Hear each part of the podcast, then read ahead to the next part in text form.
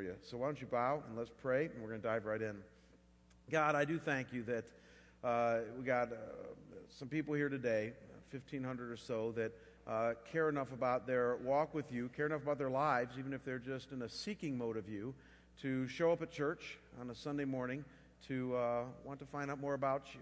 And God, I thank you that you've given us your word uh, so that as we talk now, hopefully very intelligently and passionately about you, that we're not shooting in the dark, we're not taking a stab at who you are and what you're about, but that we can have some surety, some confidence uh, that the things we talk about are true.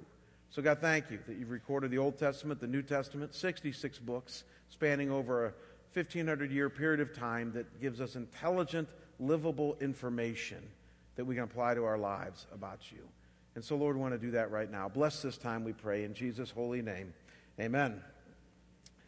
Well, this is a true story. In 2006, a Ukrainian man, a Ukrainian man went to the Kiev Zoo and, in front of a crowd of unsuspecting watchers on a busy Sunday afternoon, lowered himself by rope into the middle of the lion's den where four lions were basking in the sun. And when he hit the crowd, he or hit the ground, he yelled up to the crowd, "God will save me if he exists." Then he took his shoes off, walked up to a fully grown lioness who immediately knocked him down, grabbed him by the throat, severing his carotid artery, and by the time the authorities were to get to him a few minutes later, he was dead. A horrifying scene for everybody who was watching. And as I read that a couple of weeks ago in preparation for this morning, I thought, you know, the moral of that story is that if you want to prove the existence of God, take a seminary course. Don't go into a lion's den. I, am serious. I mean, I don't mean to have a lack of compassion on the gentleman. He was obviously disturbed, but if you want to prove God's existence, that's not the way to do it. I think all of us know that by about this time in our lives. And yet, some of you, in being fair, are saying, but Jamie, it happened. I mean, it happened like that in the Bible. It happened to Daniel in the story that we're looking at today. And yes, it did. But what we need to recognize right off the bat is that a story like that happened in a very different setting and for a very different reason. You see, Daniel was not looking to go into a lion's den. He certainly didn't go there on purpose. And he certainly didn't do it to test God's existence, did he? His is a very different account than one we might read about today, but it's a story that nonetheless has some very life changing things for you and me on how we can and should approach God and that as we do approach God on His terms, what He does as a result. You're going to like where we're going here this morning. And so let's review the first part of this story just so that we're all on the same page. The year is about 539 BC, just shortly after that. And Daniel is a good Jewish man who's been exiled in Babylon for over 65 years. He's now over 80 years old. So picture a very, very old man, not some young middle aged guy or even a teenage boy in that lion's den there. He's old by any culture's standards. When he got to Babylon in 605 BC, Nebuchadnezzar was the king. But now, over half a century later, the Medo Persian Empire has defeated Babylon, and a guy by the name of Cyrus is the reigning king. As a quick side note, some of you already noticed that our text says in chapter 6, verse 1, that Darius the Mede is the king now. But most scholars posit that Darius is either a pseudonym for Cyrus, in other words, a name or a title for Cyrus, and that was common back then for kings to have various names and titles, or Darius could be one of the generals under, uh, I'm sorry, Darius could be one of the generals under Cyrus, a guy by the name of Gubaru. I actually think that Darius is actually another name for Cyrus here for the simple reason that in Daniel chapter 5, verse 31, it tells us that Darius was 62 when he defeated the Babylonians. And we know from historical sources outside the Old Testament that Cyrus defeated Babylon in 539 BC and was about 62 years old. And so it seems like just too much of a coincidence for these guys not to be the same person. So back to our story. Darius or Cyrus is the king, and just like Nebuchadnezzar, he likes Daniel a lot. Did you pick up on that? And so we find Daniel holding this high position of leadership in this newly formed Medo Persian Empire. In fact, he's one of the top three leaders under Darius, and he's even looking to become now the second in command because the king found him so good to have around. But as you and I both know, with responsibility comes risk. And in this case, the responsibility of high leadership brought the risk of jealousy. And sure enough, the other governmental leaders, called satraps, become jealous of this not so welcome immigrant. and they devise a plan for his downfall. And yet, this guy was so godly that they had trouble devising a plan to bring him down. The normal temptations that you and I that would bring us down aren't going to bring Daniel down. He's just too good. And so, the only thing they could do, the only foothold that they could even get in his life would be to pit his faith in God against the secular culture of that day. So it says in verse 5 there that the only complaint they could level against him was, and I quote, in connection with the law of his God. And so here's their plan. They convinced the king, Darius Cyrus, to make a law, an ordinance, as our translation says, that basically says that anybody who prays to God or man for the next 30 days, anybody other than the king, will be thrown into the lion's den. Where you and I have seen in our day and age is not a good place to be on a sunny Sunday afternoon. You see, these manipulative and jealous leaders knew that they couldn't keep Daniel from praying. Isn't that cool? Could anybody keep you from praying for 30 days to Jesus? I hope not. And they couldn't keep Daniel from praying to his God for 30 days. Not God who had rescued him and delivered him in so many ways. And these manipulative and jealous leaders also knew that kings like Darius are very much in love with their own power, and they don't mind making temporary laws that do nothing but increase people's allegiance to them. So the law goes into effect. Anyone who prays to any god or man other than Darius will be dinner at the zoo for the lions. And as we would expect, Daniel is caught praying. Folks should have to be blind to not notice him praying. He's on the top floor of his house with the windows wide open facing Jerusalem, where the temple of God had been for hundreds of years. He's on his knees praying three times a day. Psalm 55 mentions that this is a good thing to do. And so they rat him out. And it's here where things get interestingly complex. Because you see, as I mentioned earlier, Darius really liked Daniel a lot. He was just about ready to make him second in command. But he hadn't given any forethought to what would happen if Daniel, if he made this law and that Daniel couldn't obey this law. And in the Medo Persian Empire, if a law was made, even the king who made it could not abrogate it. But we see the same thing in the book of Esther with the king Ahasuerus. Makes a law, couldn't go against even his own law that he was made. It was just part of the custom back then. And so the text says that Darius was much distressed and even worked all day to try to get Daniel off the hook. Did you notice that there? In fact, it says in the margins in the original text here that he even went to the satraps and tried to use a legislative maneuver known as reconciliation, but it didn't work. It didn't work at all. Some of you are saying, Is that true? I was just seeing if you're awake. It's not true. But they didn't deem it possible. Get it? Deem it possible. All right, I'll, get off it.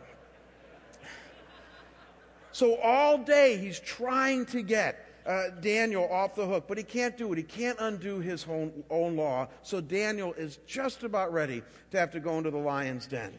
And at this point in the story, if you've been tracking we, with me, we're now halfway through this account. We're really at the pinnacle of the story. And before we go any further, let's notice our first of two takeaways for you and me. And it's point one in your outline, and it's simply this. And that is what we learned is that in a fallen world, God's people are always going to be at risk when we are faithfully following Him. Have you realized that yet? In a fallen world that, as we're going to see, is not our home. Man, we're just passing through, the Bible says. We are always going to be at risk when we are faithfully following God. And so don't miss the action here, folks, going on with Daniel and the Medo Persian Empire.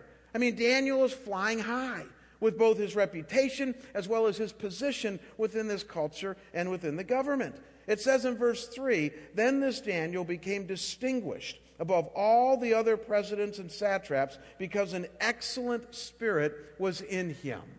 Uh, focus on that little phrase, excellent spirit. It simply means that Daniel had a great attitude and a strong work ethic. He was a great guy to have on staff.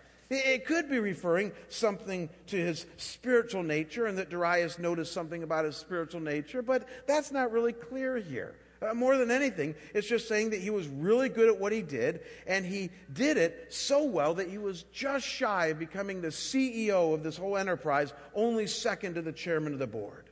So, in our language today, the stock options were all his. Retirement never looked so good for Daniel. Not bad for a first generation forced immigrant.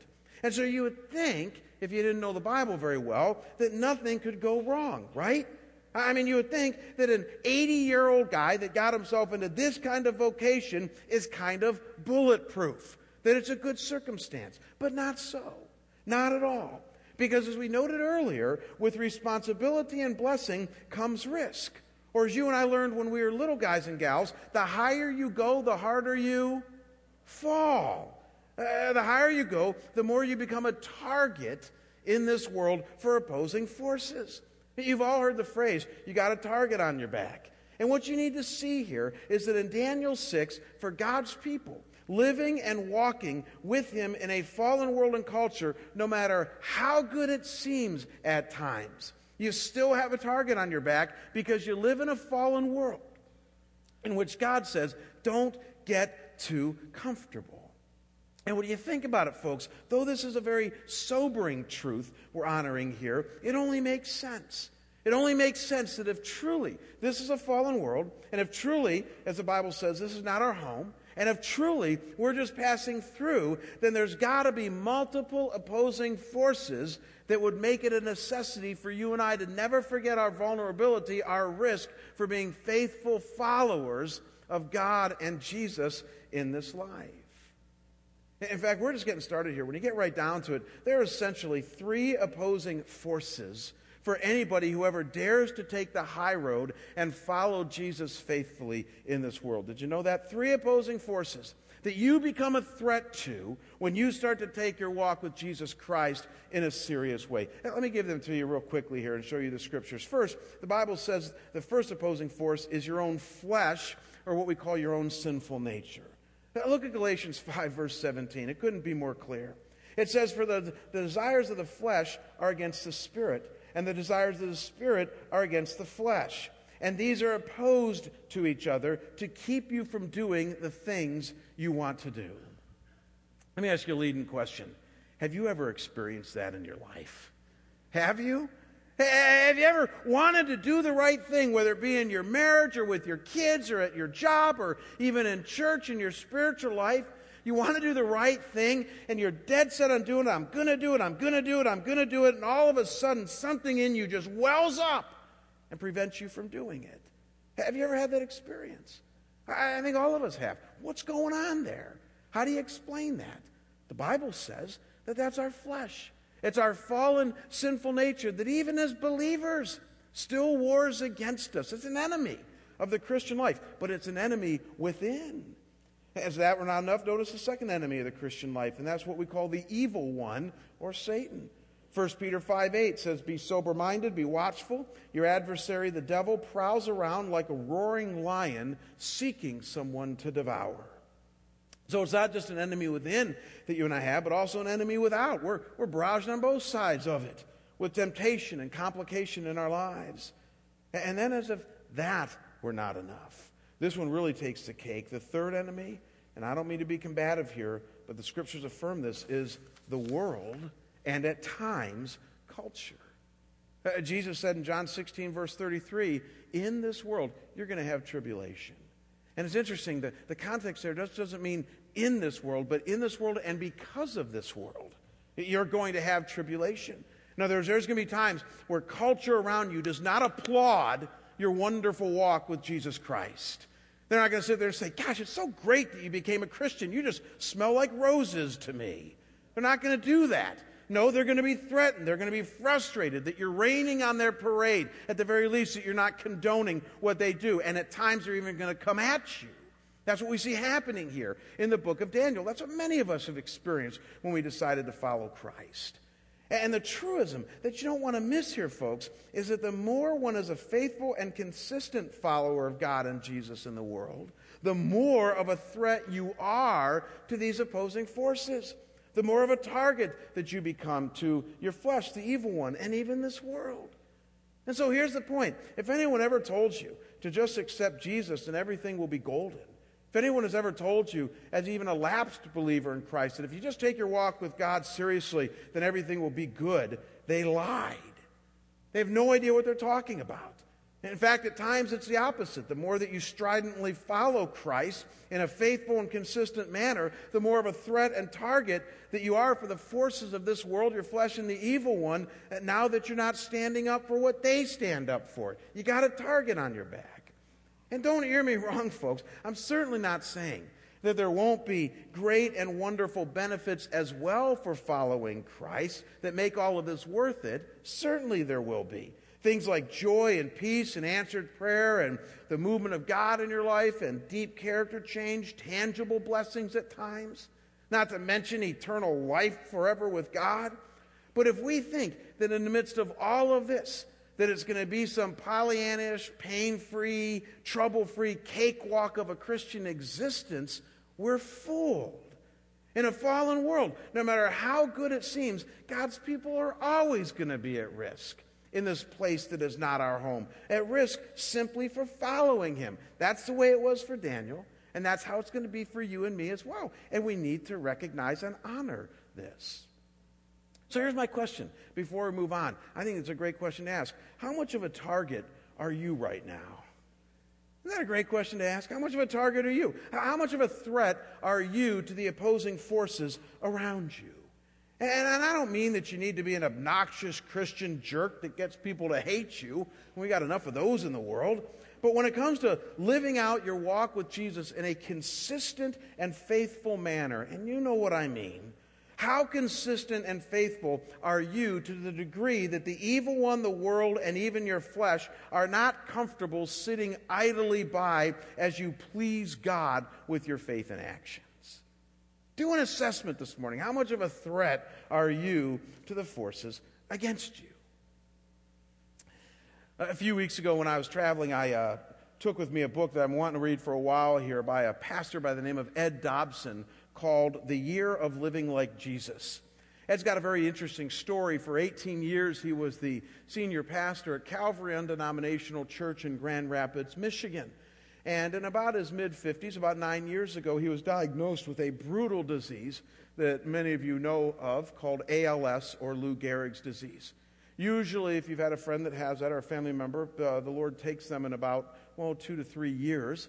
But for Ed's, it's a very slow progressing ALS. They didn't know this in the beginning, and he has lived nine years with it, but obviously not trouble free. So a few years back, he resigned as the senior pastor of Calvary. It was just too hard for him to, uh, to, to, handle, and, and he became their pastor emeritus, kind of like Daryl is for us now. Still has an office at the church and leads Bible studies from time to time, but is kind of living a little, a little more of a different pace, working with some colleges and seminaries, going down to Florida more regularly, things like that. And he decided that in this kind of no man's land that he's in right now, that he was going to spend an entire year living as much as he could like Jesus. You say, what does that mean? Well, he decided to grow his hair long and grow a beard. He decided that he was going to eat kosher food, which Jesus would have certainly done as a good Jew. He decided he would observe some of the festivals. And he decided that he would read the Gospels at least all the way through once a week once every couple of weeks, and try to live as best he could everything that Jesus said. And then he wrote a book about it. He did this in about the year 2008. And it's kind of a fascinating book, chronicling his journey. It's, it's a good read.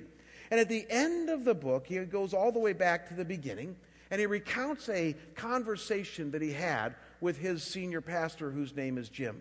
A conversation that he had where he outlined to Jim what he was going to do for the next year and what Jim challenged him with. I want to read it for you. This is very instructive for you and I today. He says, I decided to talk to Jim at the beginning of my one year commitment to live like Jesus. I wanted his advice. I said, I'm sure you've noticed I'm growing my beard. I'm trying to be like Jesus. Throughout this year, I've made a commitment to read through the Gospels every week, keep the Sabbath, eat kosher, observe the feasts and festivals. Jim listened carefully. Then, in typical Jim fashion, he began asking tough questions. Are you going to walk everywhere? He asked. I said, Probably not, but you raise a good question. He asked, Are you going to sell everything you have and give it away? How in the world would I do that? I responded. He said, Maybe you need to talk with the lawyer and temporarily turn all your possessions over to your wife. He asked, Are you going to fast and pray in the wilderness for 40 days? I said, I'm definitely not going to fast for 40 days in the wilderness, given the fact that I have this disease and that I'm supposed to eat as much as possible. Fasting for an extended period of time would not be a good idea. But I do plan to fast for at least a day and go out into the wilderness. Dobson says he moved on to ask, Are you going to pray all night and then choose 12 disciples? I said, Dude, I'm not Jesus. I'm not building a church. So I don't think I'll be choosing 12 people to walk around with me. He asked, Are You're going to follow Jesus in pain and suffering? I looked at him. Don't just do the easy things, he said. Growing your beard, keeping the Sabbath, eating kosher, and going to the synagogue are easy. Do the hard things as well. I hear you, I said. Do the, don't do the easy stuff, do the hard stuff.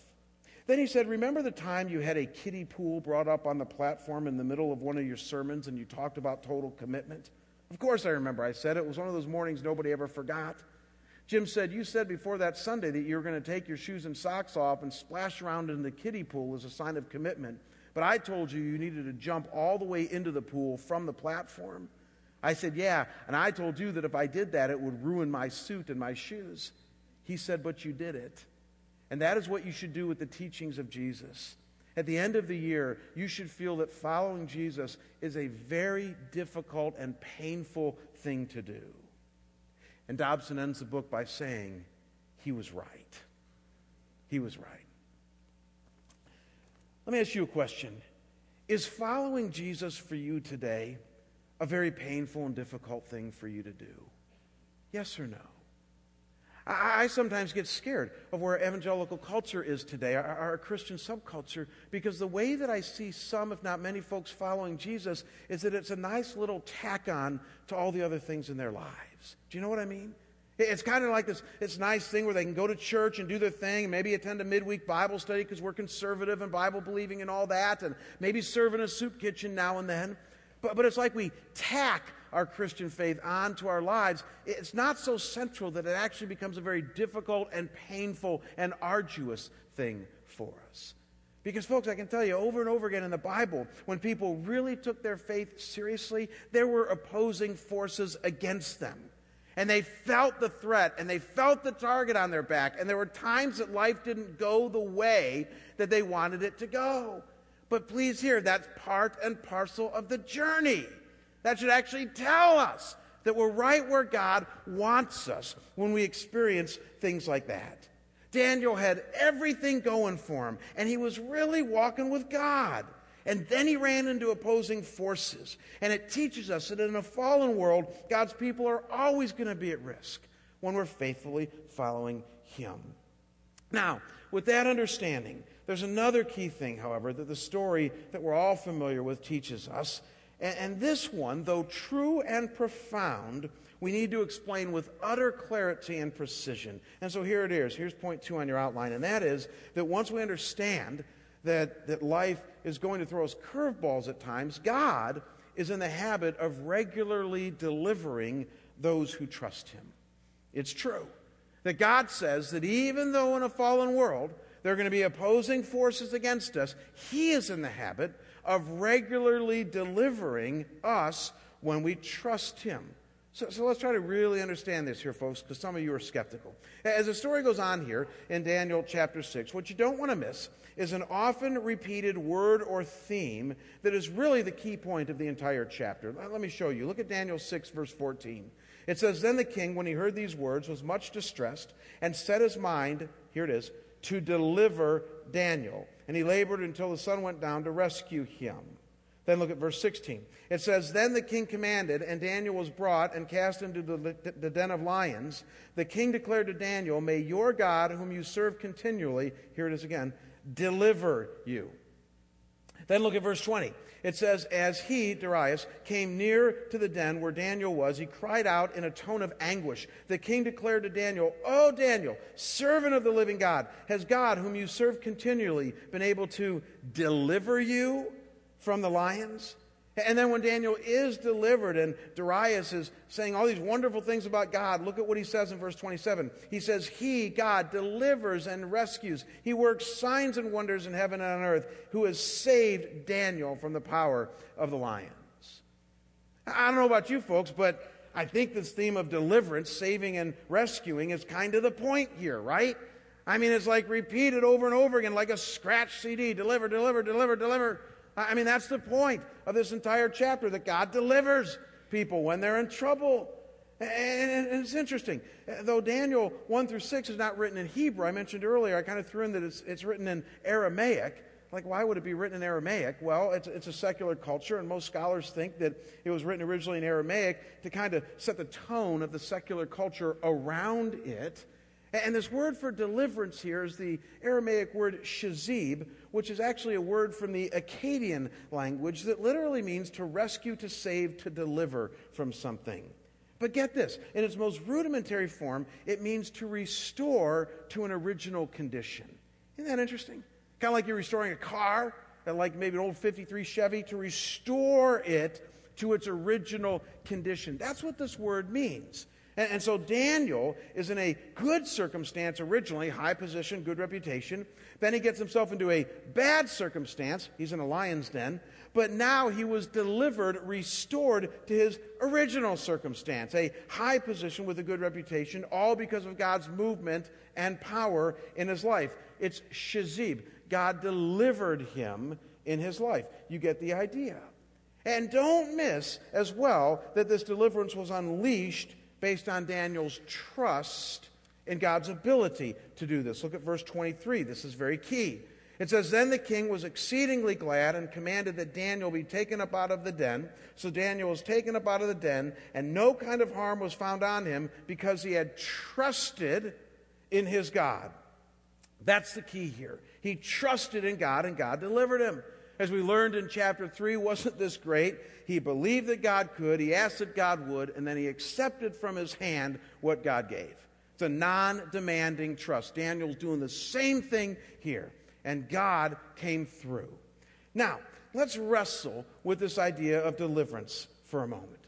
Because let's face it, God doesn't always seem to work this way in our lives. Give me a head nod that you're with me on that, right? So, does that mean that we don't have trust? Does that mean that we're not faithful? Does that mean that God is not good or that He's not acting this way anymore today? I don't think it means any of that. What I think it means is that we might not fully understand what this idea of deliverance is about, and get this, the various forms that it comes in in our lives. And to fully understand deliverance, in the few moments we have left here this morning, I want you to follow me to the New Testament. And I want you to follow me to a book in the New Testament that many of you have not read, let alone mastered. It's the book of Second Corinthians. It's a book that's actually kind of strange in its orientation, but I'm telling you, it's the textbook on deliverance in the New Testament and even in the Old. Uh, so let me walk you through some things here in this book, and you're going to come, come out of here today with a very, very good understanding to apply to your life about how and in what ways God wants to deliver you in your life. So let's start basic. Let's start at the beginning. Look at verses 8 through 10 of 2 Corinthians chapter 1. Paul's going to restate the Daniel thesis here. He says, For we do not want you to be ignorant, brothers, of the affliction we experienced in Asia. For we were so utterly burdened beyond our strength that we despaired of life itself. Ever been there? Indeed, we felt that we had received the sentence of death, but that was to make us rely not on ourselves, but on God who raises the dead. Now, here's the key He delivered us from such a deadly peril, and He will deliver us. On Him we have set our hope that He will deliver us again. Whoa. So he's basically saying the same thing we just learned in Daniel 6, right? That, that God is in the habit of delivering his people and he's hoping and trusting that God's going to deliver him continually again. But what does that mean when he says he's going to deliver us? Have you ever thought about that? See, I think the average Christian today means that God's going to deliver me, and I get this, on my terms, in my way, the way I think I should be delivered. You ever found yourself saying that? I have. Well, God, I think the best way to deliver me is this. I think the best way to deliver me is this. And if you're, we're like that guy who dropped something in the lion's den. And if you're God, you're going to deliver me that way. But you see, Paul the Apostle learns throughout this whole book of Second Corinthians that is not true. That there's three ways that God will deliver you. And get this, he's always going to give you at least one of them. He's always going to give you one. So, so what's the first way? First way is that God at times will deliver us from our circumstances. He will deliver us right out of them just like the lion in the Dan, uh, Daniel in the lion's den. Look at 2 Corinthians 11, verses 32 and 33. It said, he, Paul says at Damascus, the governor under King Aretas was guarding the city of Damascus in order to seize me, but I was let down in a basket through a window in the wall and escaped from his hands. Happens all the time in the Bible. God paved the way for Paul to be delivered from his circumstances, just like Daniel. So you got the Exodus event, you got Elijah in the desert with Jezebel chasing him, you got Dan, David and his enemies, you got Daniel in the lion's den. So many stories we're all familiar with of God delivering us from our circumstances. And guess what? He still does that today. But then notice the second kind of deliverance Paul outlines in 2 Corinthians here, what I label God delivering us in our circumstances. Now we're getting somewhere. He doesn't just deliver us from them, though we should pray for that, and we will, but He sometimes chooses to deliver us in them. What does that mean? It's fascinating. In the very next chapter, after chapter 11 here, where Paul talks about God delivering him from his circumstances, he tells another story. And this time he tells a story of one of the opposing forces that are against the Christian life, the evil one, had given him this, this messenger, this, this thorn in the flesh. He never says what it is. Something maybe it was his poor eyesight, some maybe his diminutive failing physical health, some think maybe some depression in his life. We have no idea. But there's some type of bothersome thing that the evil one brought into Paul's life. So, what do you do when that happens? He prays that God would deliver him from this circumstance. And God doesn't. Look at verses 8 through 10 of 2 Corinthians 12. Paul says, Three times I pleaded with the Lord about this, that it should leave me, deliver me from this. But he said to me, My grace is sufficient for you, for my, don't miss this, power is made perfect in weakness. Therefore, Paul says, I will boast all the more gladly of my weaknesses, so that the power of Christ may rest upon me. For the sake of Christ, then, I am content with weakness, insults, hardship, persecutions, and calamities, because when I am weak, then I am strong. So, folks, if we're reading this right, Sometimes deliverance comes in the form of God's power that brings contentment and strength so that we can make it through what we're going through. He delivers us in, but not necessarily from our circumstances. And what you need to know is that the Bible talks about this all over the place as well that God gives a sense of his presence or gives people power to persevere to go through what they're going through. He gives them peace. He says, I'm not going to take you out of this lion's den, but guess what? You're going to experience me in it. And by experiencing me in it, you're going to be okay. You know, many times we sing these songs on Sunday morning, I think we sing them without even thinking about them. I know I do. And in the first service, we were singing that one song. I think it was the second song we sung. We said that He is my delight and my reward. Do you guys remember singing that? He's my delight and my reward. For the first time, I've been singing that song for 30 years, ever since I became a Christian. For the first time, you know what hit me as I sung that? Am I really content with the fact of God alone being my delight and my reward? Or do I demand more from Him? I think sometimes we say, you know, God, I, I like the fact that you're my delight and my reward, but I really want out of this situation. And I really want my finances turned around. And I really want my marriage to become all that I want it to be. And I want my kids to turn out really well. And I want my emotions to start working right. And I want, we, I want, I want, I want. Not bad things to want. It's just that then we go to church and we sing a hymn and says, He's my delight and my reward. And we sit there and go, hey, maybe there's a conflict here. Is it just me or is there a conflict going on here? Are you okay at times? Is it well with your soul? that He becomes your delight and your reward, that He delivers you in your circumstances, but not necessarily from them. Because Paul had to learn. He had to learn that that, that messenger, that, that thorn in the flesh, was still there. But he was delivered in, that circumstance. And, and then, not just from, not just in, but the third thing Paul learned is that there are sometimes even that God delivers after our circumstances, after the whole thing's done. Now look at 2 Corinthians 4, verses 14 through 17. This is so revealing. Paul says, knowing that he who raised the Lord Jesus will raise us also with Jesus and bring us with you into his presence. Then, verse 17, for these light, momentary afflictions are preparing for us an eternal weight of glory beyond all comparison. One thing that blows me away about 2 Corinthians is that when Paul says these light, momentary afflictions, do you guys know what he's talking about? He's talking about being beaten to an inch of his life. He's talking about floating in an open sea with like no help around him. He's talking about being abandoned by his best friends. I mean, do you call those light and momentary afflictions in your life? I don't. I sit there and say, those are pretty heavy things. I wish I could be delivered from these things. What's Paul's mindset there in verse 17? For these light and momentary afflictions is preparing for us an eternal weight of glory beyond all. What's going on there? Uh, Paul knew that some of his problems and circumstances, folks, were going to have deliverance after this life, in the next world with its glory and the full presence of God. And please realize this is no less a deliverance than the other two types. It's just that it's kind of a delayed deliverance that we hope for and look forward to, but very, very powerful. So God delivers us from our circumstances. He delivers us in our circumstances. He even delivers us after our circumstances. But make no mistake, folks, He delivers. Uh, he's constantly moving in and through our lives if we trust Him. He's always up to something to deliver us. We just have to ask Him and trust Him. I, I love how Eugene Peterson, a profound pastor and author, says it in his book to pastors entitled five smooth stones of pastoral work. Look up here on the screen. He says, The gospel message says you don't live in a mechanistic world ruled by necessity. You don't live in a random world ruled by chance. You live in a world ruled by the God of Exodus and Easter. He will do things in you that neither you nor your friends would have supposed possible. Do you believe that here this morning? It's true. You and I do not live in a world of some blind impersonal force. We don't live in a world in which mechanistic determinism is going to determine our future. You and I live in a world in which God exists and God is sovereign. And the reality is, is that He is a God who will celebrate in two weeks, can raise His Son from the dead. And so, of course, He can deliver you and I.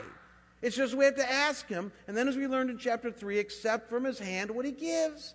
And that as we accept from his hand what he gives, it's always going to be either from, in, or after our circumstances. It will. We have set our hope on him that he will deliver us, and he will deliver. So here's what I want to do here this morning as we wrap up. We're going to go to our uh, Elders Fund offering here in a few minutes. As many of you know, we take up a special offering once a month at the end of our service for those who are in need in our community and our church. All of it goes directly to them. Uh, but before we do that, I want to pray for you. I, I want to pray for any of you who resonate with this morning here and this idea of wanting to be delivered. You're saying, what are you talking about? Some of you are going through health problems in which you would love deliverance from them, in them, maybe even after them. Uh, some of you are going through a marital breakdown right now in which, man, you really want some deliverance. Some of you are going through financial hardship, a job search. You want some deliverance. Some of you are wrestling with your kids in certain areas. You want deliverance. Some of you are wrestling with emotions you just don't quite understand. You want deliverance. You get the picture. Circumstances, you want deliverance.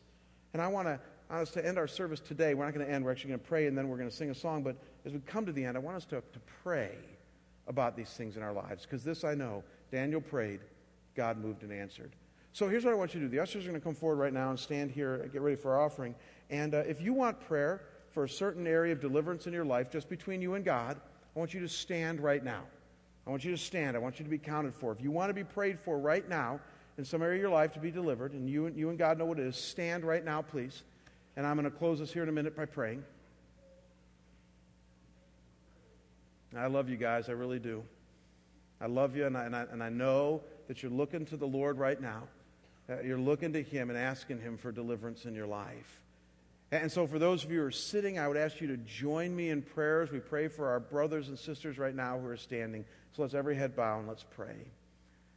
God, our Heavenly Father, we have learned today, or at least been affirmed once again today, that you are in the habit, the regular habit, of delivering your people in this fallen world.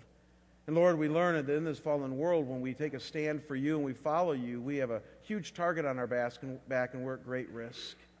And yet, Lord, even at great risk, you constantly move and you deliver us. And so, Lord, for each of the people standing here right now, I want to pray as their pastor and as their friend for them. And God, we would pray that whatever the issue might be for them, whether it be health or a relational issue or an issue with their vocation or job, an issue involving somebody else in their lives, Lord, so many issues that we want to be delivered in and from, that God, I pray you would provide deliverance for them. They've been looking to you. They're looking to you right now, Lord, for your movement in their life. And as one who stands and takes a stand for you, Lord, we would ask that you would move in their lives. And Lord, if I don't miss my guess, their heart's cry would be that you deliver them from their circumstance. That, Lord, you would, just like Daniel in the lion's den, pull them up out of the muck and mire and place them upon solid ground. And Lord, we would pray that that would happen for them. That, God, you would deliver them in such a way that they would be able to say, looking back, only God, and give praise and glory to you. Would you do that in their lives, we pray? And Father, we pray too that if it's not in your will that you deliver them from, then would you deliver them in their circumstances? Lord, we have so many stories of people that maybe you didn't cure, but you healed. And you brought a healing to their life that gives them contentment and presence and a sense of your joy and your peace that, again, could only come from you. God, would you deliver them in their circumstances? And Lord, would you remind each person standing here that as they look to you, as they follow your Son Jesus, that that ultimate final deliverance that for 2,000 years saints have waited for until their dying breath, that it's going to be theirs when they go to be with you. And Lord, may that hope of full presence with you, full eternal life with you, may that well up within their souls and also be a form of deliverance waiting for them. God, we thank you for your goodness and for your grace. We thank you that it comes wrapped up to us in Jesus our Savior. And it's in his name that we pray. Amen. Please be seated. We're going to sing one last song. I encourage you just to give your heart to God right now, and then we'll be dismissed.